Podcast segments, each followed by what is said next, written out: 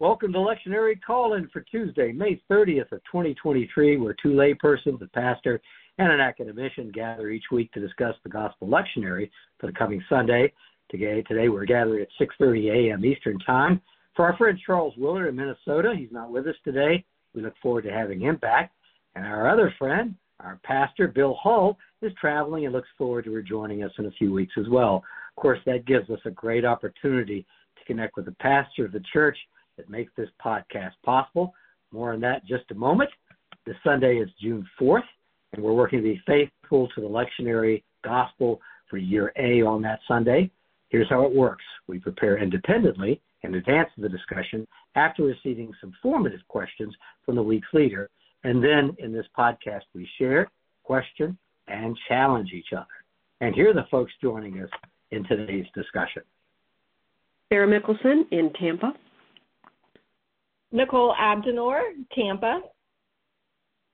And I'm Don Upton in Charlotte, North Carolina. And I want to highlight the Reverend Dr. Nicole, Nicole Ab- Abdenor is from Palma Ceia Presbyterian Church, an associate pastor at a church that makes this podcast possible. Sarah and I, as the laypersons, always have a pact. We do not work work without a net. We do not work without a pastor. And so this period for the next few weeks allows us to have special guests we care very much about Nicole, it is a pleasure to have you with us today. Thank you. Uh, Sarah Mickelson is on point today. She's going to read the Gospel Lectionary and guide us through a series of questions. Hello, my friend. I hope you're doing well today. Well, thank you, and I am glad to be here. Um, we are looking at Matthew's account of the Great Commission. It comes from Matthew chapter 28, verses 16 through 20. Um, and I'm going to start with verse 16. Now, and I'm reading from the New Revised Standard Version, so I should probably put that out there. Um, now, the eleven disciples went to Galilee, to the mountain to which Jesus had directed them. When they saw him, they worshipped him, but some doubted. And Jesus came and said to them, All authority in heaven and on earth has been given to me. Go therefore and make disciples of all nations baptizing them in the name of the Father and of the Son and of the Holy Spirit, and teaching them to obey everything that I have commanded to you. And remember, I am with you always to the end of the ages, or the end of the age. Um, and that that's the end of our scripture reading. Um, this is familiar ground for me. I don't know about you; it felt like familiar ground uh, in approaching it. Um, but I felt like the elephant in the room was in verse 17, where the words, but some doubted, are found. Um, and so for me, that um, sprung forward with a thought or three about how does that interact with the way faith works? How does doubt interact with faith? And so my questions stem from that. I have to say out loud that Janet Hunt's blog, Reverend Dr. Janet H. Hunt's blog, um, dated June 4th, 2017, was especially helpful. Um, and she, at the end of her, um, I guess her her posting, uh, often puts good questions that make me think. And this week's or that particular blog's questions were specifically helpful.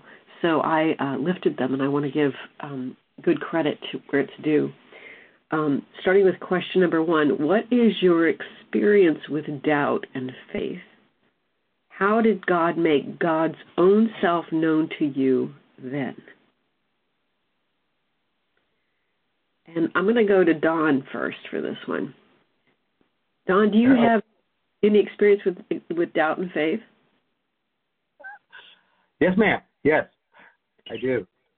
I, I, part of the experience is this is a familiar passage, grew up with it, but you know the elephant in the room is the doubting sometimes, and it's ignored, and uh, just the ignoring of it is my position is kind of an affront to the faith. That it's you know the reporter of Matthew thinks that it's important to report it, and I think that's a challenge. I think it's a challenge of the commission itself that we have to talk about these things, both faith and doubt. Your questions are personal, so I'm going to say me and my which means I doubt I'm right, but I have faith that I can be guided by the Spirit. So this is personal. My experience with doubt and faith uh, is is that there's an interplay. You call it a dance in some of your questions. It's, I know it's it, it's important because the two things shape my worldviews, the way I reflect, the way I respond to stimulus, threats, fear. Uh, it's at the center of everything. Why would I deny that? Why would Matthew choose not to write it in? He puts it in. So at this stage of my life, doubt seems to be related, uh, closely related to my observations of what isolation, loneliness, separation from others looks like. Uh, and I am thinking of the gospel when I say that. So faith comes into engagement in groups of people and face to face. And I see faith in the symbolism of literature. So they're both everywhere. Why would I deny one and not deal with the other? Well, why would I deny faith and just focus on doubt? So just two quick points. Uh, one is, and this is personal, right? Uh, this could raise disagreements, but the absolutes of either one of them or both of them are repulsive to me. And I'm just saying that from my heart. I don't want to advance the traits or attributes of any of them, and I I don't want to embody the extremes of either of them. So the idea of living in absolute doubt or absolute certain faith is not a place that is human. And God, and God so loved the world, the human world, uh, and uh, I think absolute faith is associated in its absolutism fundamentalism and rigidity and intolerance and a lack of imagination. And it walls up people and it walls out people instead of building community. So it, ironically, faith violates the gospel. I'm speaking of human beings. I'm not talking about the I am, human beings.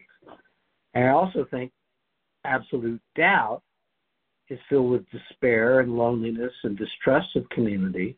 It's unhinged and it denies the value of community.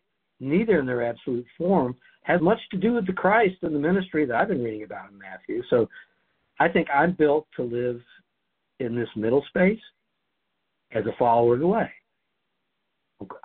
It's a calling. I'm confident in this posture because of love and the tangible things we do for each other. But I doubt my words should be followed by others because I don't have the absolute faith. I'm not sure.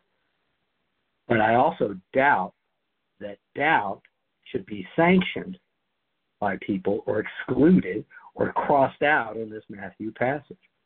It's about the way we can talk to each other. It's the way we're built. At least I, for myself, it's the way I'm built, and I'm supposed to dive into it, not run away from it. That's my best shot at that. Thank you, Don. Nicole, what are your thoughts? Have you any experience with doubt and faith? Absolutely. Absolutely. Um, I would say it's cyclical, and, and it is a, as Don said, it is a sort of a, a per, it is a personal question. Yet I would say it's a shared experience, um, doubt and faith, and I think it's important for us to remember uh, that uh, doubt, and particularly as uh, the gospel writer in Matthew utilizes doubt. Um, doubt does not necessarily doubt doesn't mean the opposite of faith. It's not a it's not a contrasting term. There's there's sort of a um, there's some movement I think with with doubt, and there's some depths of layered meaning with the term doubt. I mean, doubt can mean wavering. It can be hesitant. I think we all have that experience, um, particularly in response to um, anything startling, anything jarring, anything traumatic, um, any point of crisis in our life, um, we would be naive to say um, that we've never wavered, that we've never hesitated. I think those are perhaps easier terms for people of faith to utilize Matthew utilizes the term doubt, uh, which I think is in, is is important. But it's important for us to remember it doesn't mean that they were without faith. Um, the, the two are not sort of synonymous and connected in that way. The other thing that I think it's important for us to remember as we consider this particular text is in particularly since as the church, if you're a lectionary um, church, as as we at Paul uh, are, and as many Christians around the world are, we've been traveling with different uh, hearings and understandings and perspectives from a variety of gospels since Easter, since the reporting and the accounting of Jesus' resurrection. And we, as hearers, have heard a variety of authors report um, different disciples and different people of faith's experience with the resurrected Christ.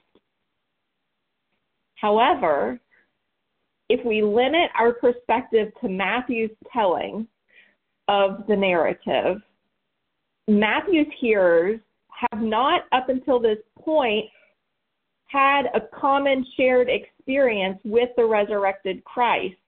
Um, we are in the 28th chapter of Matthew's Gospel, which opens with the women, with Mary going to the tomb, and Mary encounters, and the guards encounter, and then they are sent out to go and tell. But this this this latter these latter verses, which we call the Great Commission, are the disciples' first encounter with the resurrected Christ which I think just is, you know, it's important. They haven't been traveling um, oh these many days as we have with um, the resurrected Christ appearing on the road to Emmaus um, or eating fish um, and breaking bread with the resurrected Christ on the seashore. So, uh, from Matthew's account, this is the first appearance of the resurrected Christ to the disciples.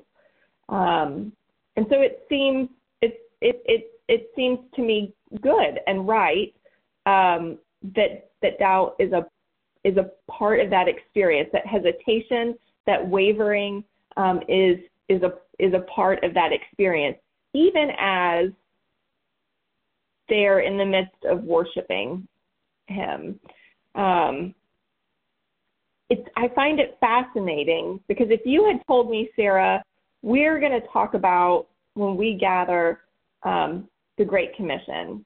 I've been like, oh great, we're going to go therefore we're going to make this we're going to make disciples, baptizing them. Wonderful, good, I love it.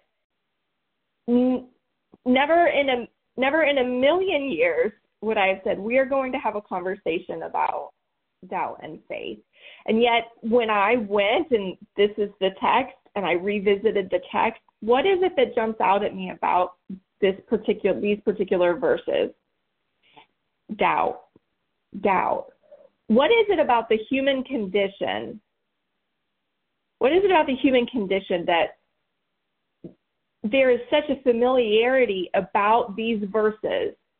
And yet, and I guarantee when we revisit these, the next time we revisit Matthew, I'm going to be surprised that that doubt is in this pericope.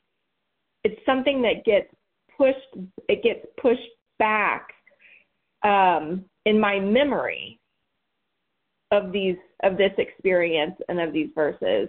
And yet in my encounter with them it comes to the forefront. Which i which i say that to say i think that that's just part of and i, I think i might be jumping it of the the dance of doubt and faith. That's how that's how our brains um, are wired and work um, when we experience crises and when we experience trauma. And we need to not forget, as modern Christians, that the crucifixion of Jesus was a traumatic experience, um, particularly for those folks who walked the journey with Jesus um, in this life. And so to have doubt is is a natural and a health, I would say a healthy human response um, to the experience. And so we we ought to expect that that is also a natural and a human response um, for us to have at different parts of our journeys, particularly when we're met with moments of crises and trauma. I agree. Um, I have two situations that I'll share. First, in college, as a rising college senior, we were doing the play Our Town by Thornton Wilder. It's a, a wonderful piece, uh, premiered at the Edinburgh International Theatre Festival in 1938, I think. Um, it, it's an everyman story, but it's done with what I would call just the bare minimum of stage direction and costuming and um, set design. The the hallmark of the piece is is the the character, the stage manager.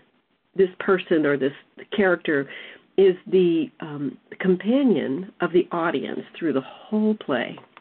And in the play, they encounter all the hallmarks or, or, or moments or the fulcrum elements of a life. So there's um, child rearing, there's a wedding, there's um, they experience loss or death, and then there's you know back to child rearing.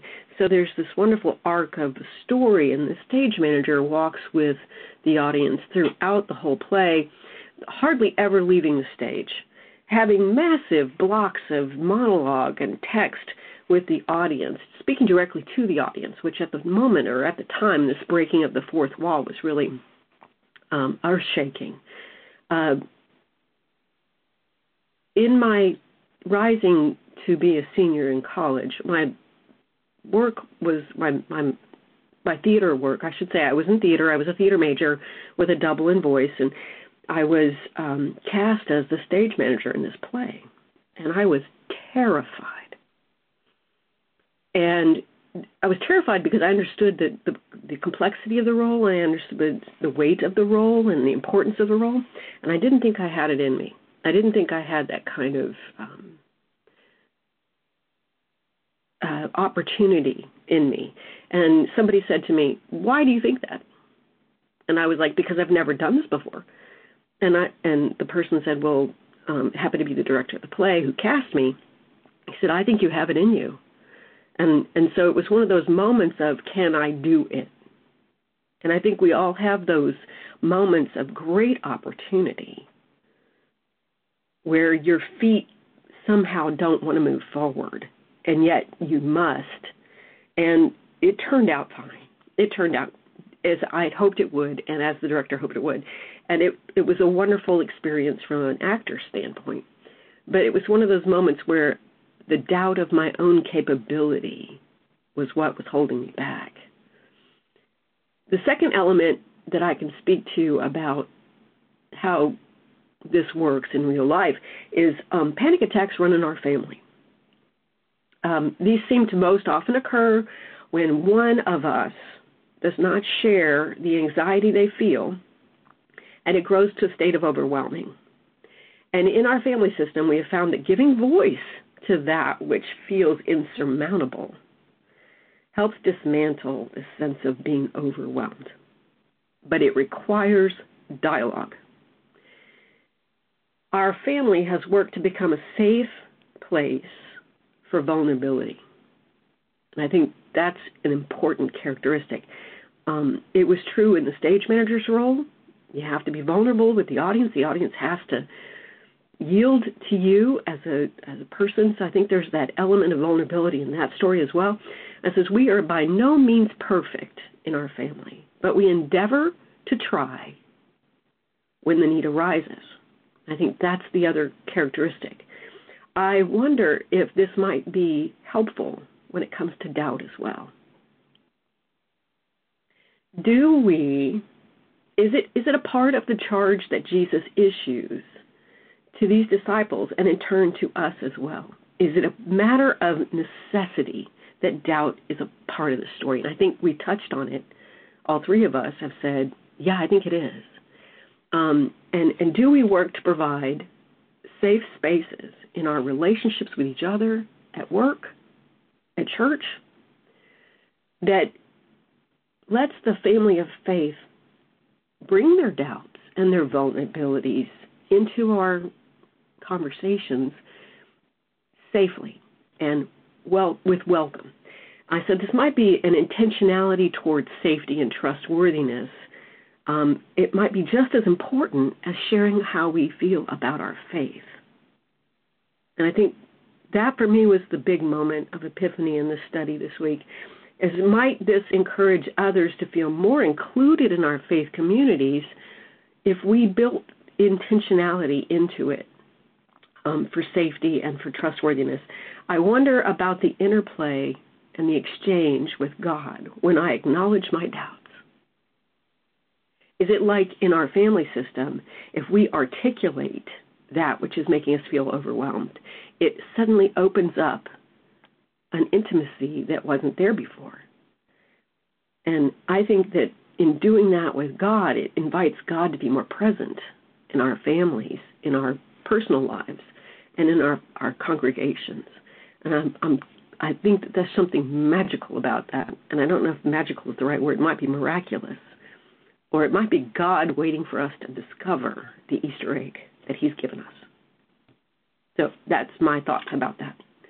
Um, second question, and Nicole, I'm coming to you. How does this dance or movement between faith and doubt impact your daily life, your work enterprise, and your relationships? I think that uh, the dance impacts daily lives as almost a corrective. I think it serves as a corrective. this dance, um, it or a preventative measure might be another way to think of it, because it it does for me. It it it helps me resist what Don. I think I heard you referring to in your first answer in terms of this certainty. Um, I think that often the ways in which we articulate our faith can lead us to a to a false place of kind of certitude where we are able to draw a line in the sand and stand on one side as if and and we are able to stand there and it's rock solid. And it's like if there's any shaking if there's any wavering that somehow then we're not within this community of of faith. In my experience, and as I as I as I as I watch um, as I watch the world, it, it seems to me that those who are unable to acknowledge the dance often get often push those who are able to do the dance into a place of um, feeling less than in their faith, as as inadequate in their faith, and and and yet they and they also have this. Uh, I mean, I, this there's this arrogancy as if everything is just figured out, and and it goes to dangerous places. Um, very often it goes to dangerous places, and uh, that's that's frightening. Um, that's that's scary. Um, as humans, I, I can I, I have the ability and the gift to be able to know God, to be able to understand God as God reveals God's self to me in and through this journey of life but it is never a fully developed knowledge. I, am never going to ever fully be able to articulate who God is and the depths of God's love and what God through Christ did for the world. Um, that is simply going to be um, a, my hope is that at one at one stage in this trajectory of life when I get to not this finite life that all will be revealed. I mean, I, I'm, that's my that's my hope is I will one day be able to be in complete and full relationship and knowledge. Um, but but in the here and the now, it is it is a dance, and it's a be- it's a it's a beautiful dance.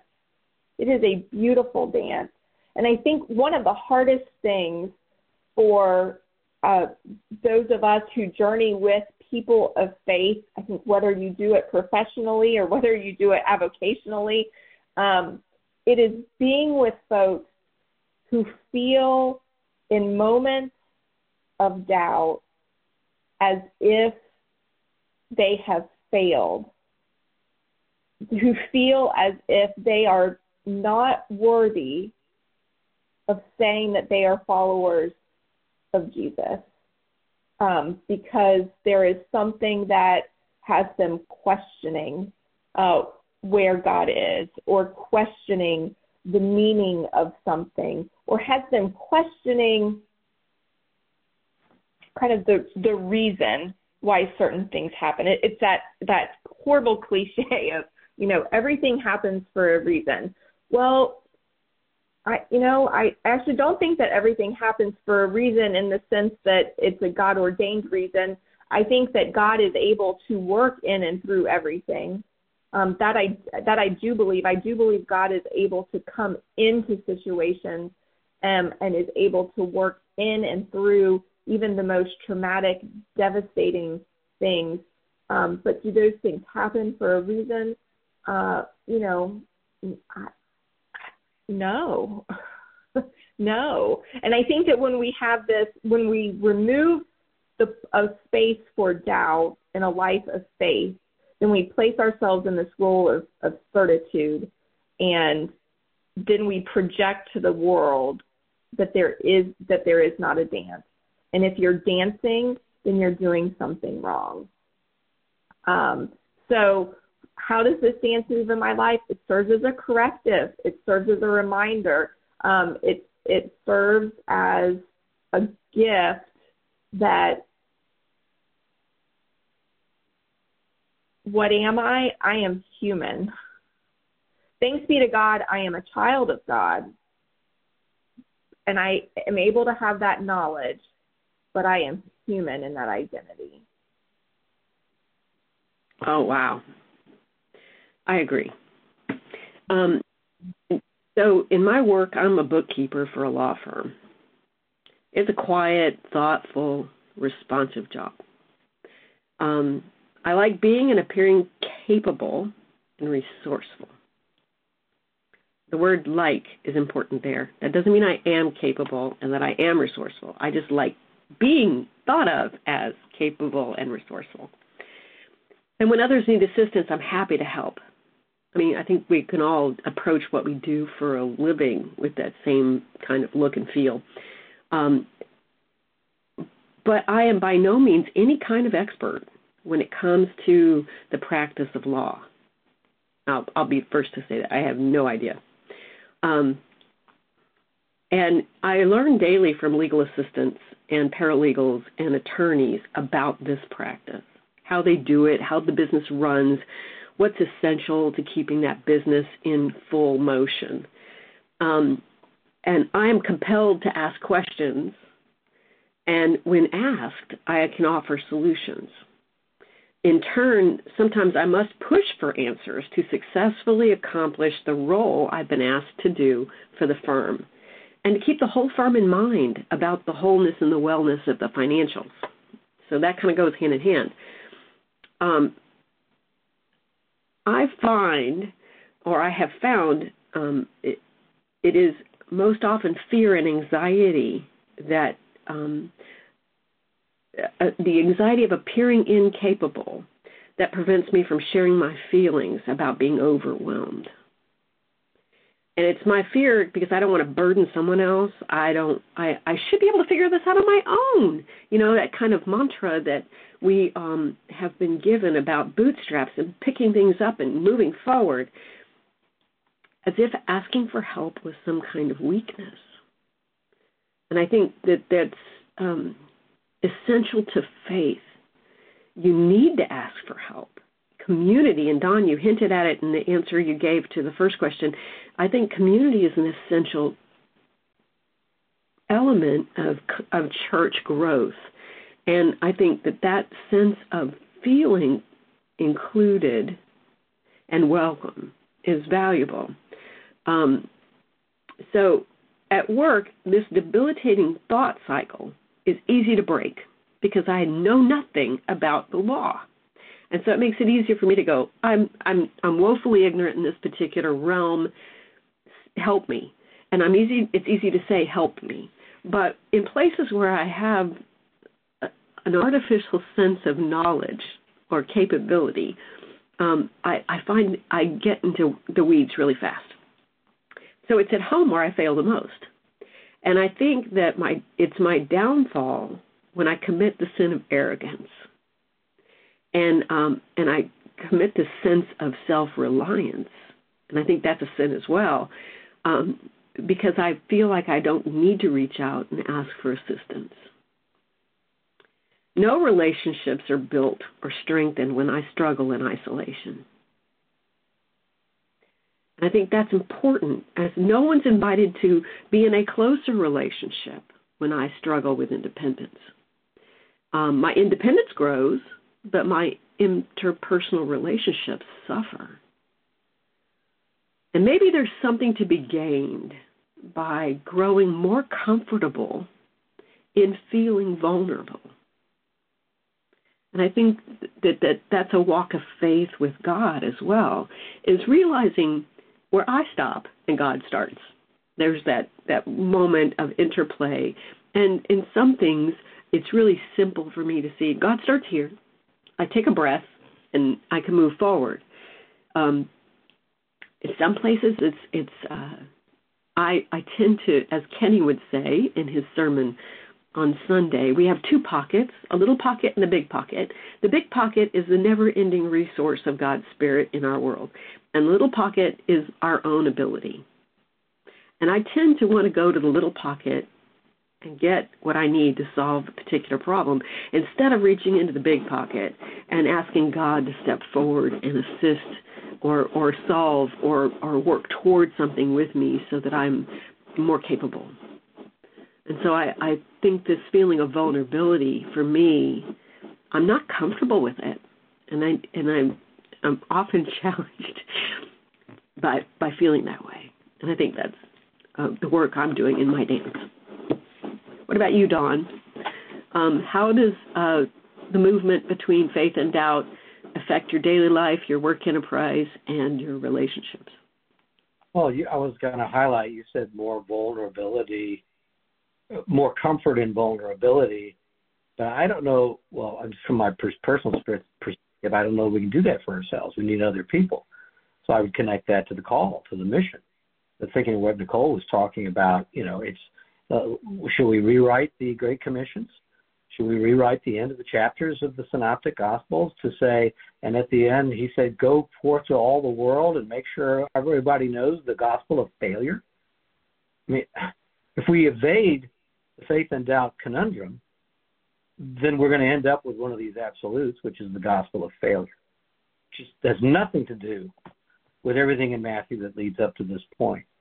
So I, I, I really believe this, what you're calling the dance, Sarah, is uh, at the center of the human condition, and and how we relate to each other, and how we hear each other, and how we can call for help and vulnerability.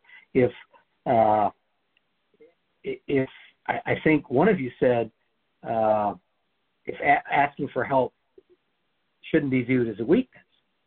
Well, in the gospel of failure, if that's what the Great Commission is, then it will still be a weakness forever and ever. Amen because we choose to label it that way, and there's not a darn thing one individual can do about it. If the world is telling me that that's a failure, or my expression of doubt is a failure or weakness, so be it. And that's how powerful and destruction the absolute of the faith is too, the human faith. You know, it's it's it's, it, can, it can lead to violence. It's it's isolating. So I I think there's a common language of doubt that's out there for us, and it's really accessible. You ask about the everyday you know, just thinking through this. Like I'm looking at my agenda my mind, what I'm going to see today.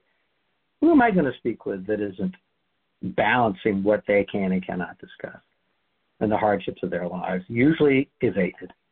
And, and in my own heart well. So we've got two people that may have lunch together today and we're both evading. I think the gospel is meant to break through all of that and confront the doubt. And I think that's where the spirit is found too. I don't know if the spirit's in any of the absolutes the last few weeks, Nicole, you know, our policy is on lectionary. Like a lot of the churches and people that listen to this podcast. And we've been talking about the breath and the spirit. Well, the spirit seems to be in this dance, not in the absolutes at all. Uh, so, uh, and it's so important. The author of of Matthew felt it had to be reported, just as a basic fact.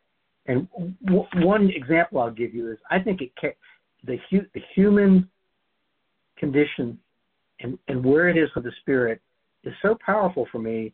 I was reading through the weekend, I was reading literature, and everything popped out. All the subjects, and no matter what I read, it was there. It becomes a dance of accessibility to community and each other. So I'm just going to give you a simple example. I could have chosen thousands of notations, but uh, there's a poem called A Doubt from 1994, and the author is Lisa Russ Spaar. And I'm just going to read a notation from that. Now listen to this little teeny notation. The way that for just a moment after the rib cage sinks in a house where someone is dying, there is the silence so deep it is impossible to tell its source. This poem that's a fragment of a poem called Doubt. Now, is it heresy that I think that's beautiful? Or does it resonate with me because I got a brother or a sister that is expressing that? Is it is it proper for my faith to deny the existence of that conversation? Is it proper for me to, you know, as we were discussing the last few minutes, to say no? I'm drawn to this. And those notations of our life are fully accessible to us so we can have a conversation with each other. And I think the spirit lives in that. Yeah, I challenge you pick up any book or poem watch any program, anything that somebody's put some thought in, and not find these these opportunities for us to connect with each other. That's what I've got. Well, it's great stuff. Um, my third question is both those who doubted and those who did not were included in Jesus' final instructions here. What difference does the community of faith make then and what experience do you have with this?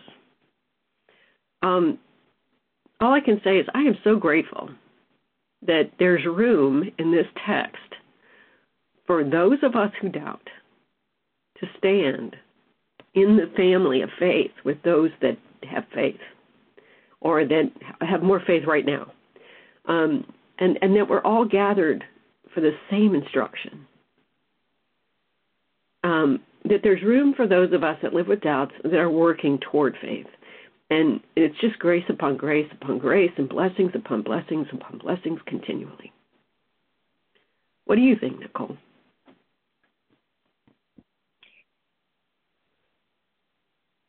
I think it's a beautiful thing that both are included. I think that it's not only that the folks uh, with doubt are sort of a, oh, sure, we're al- we'll allow you in this space to come in with us as if we have something, to, you know, it, it's not just that the people of faith have something to share with the people of doubt. Like this, this is a part of the Great Commission, which to me means that because they both are here in Jesus' final instructions and in this snapshot from Matthew's gospel that not only do the people of faith have something to share with the people who are experiencing doubt, but the people who are experiencing doubt play a role and are there they are there and have something to share with those who in that moment are not experiencing doubt. Both are I believe vital components to the communities being able to live out the instructions of Jesus. I don't believe that the community is able to live out faithfully Jesus' instructions if one is without the other.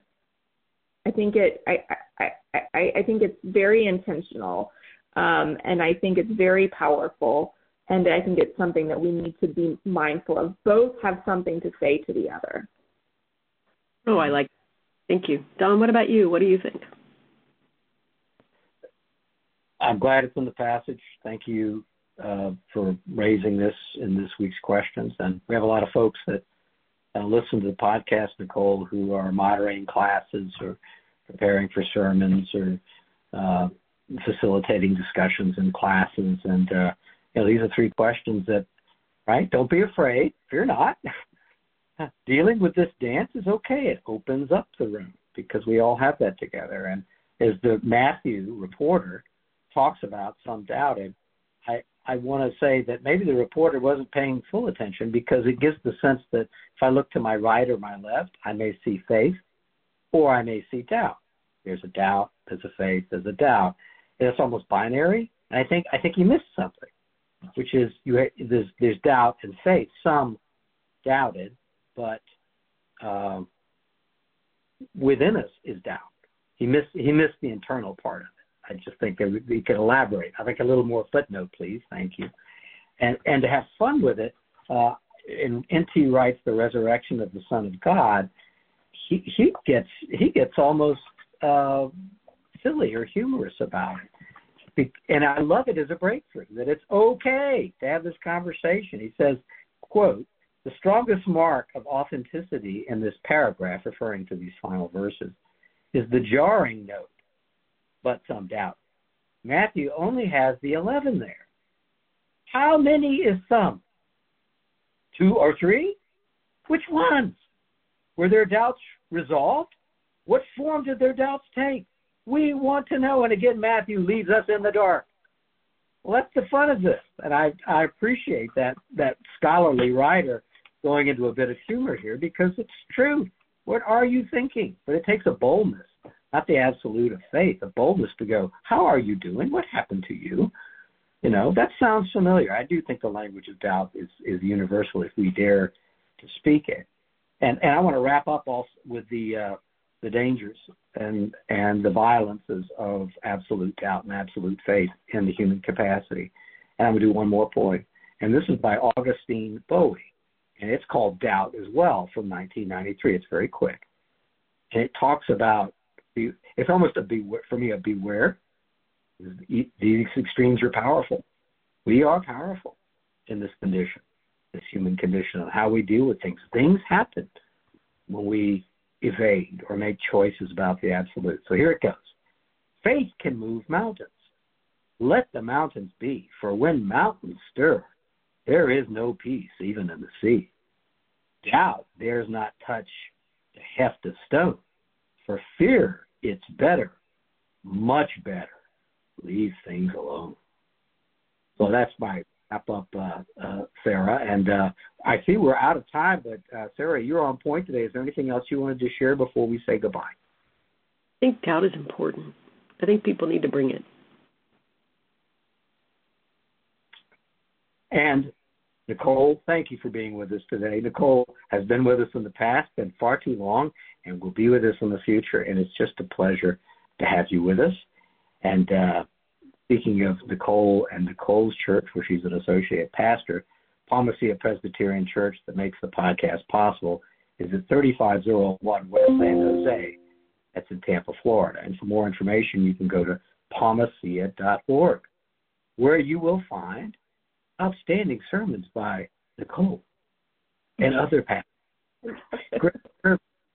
the opportunity to take communion, outstanding music, reflection, prayers, discussions of Scripture, often the lectionary Scripture, and, oh my goodness, differences of opinion, discussions of doubt and faith. So check that out. We always commend that to you. And you're always welcome. And we'll see you next time.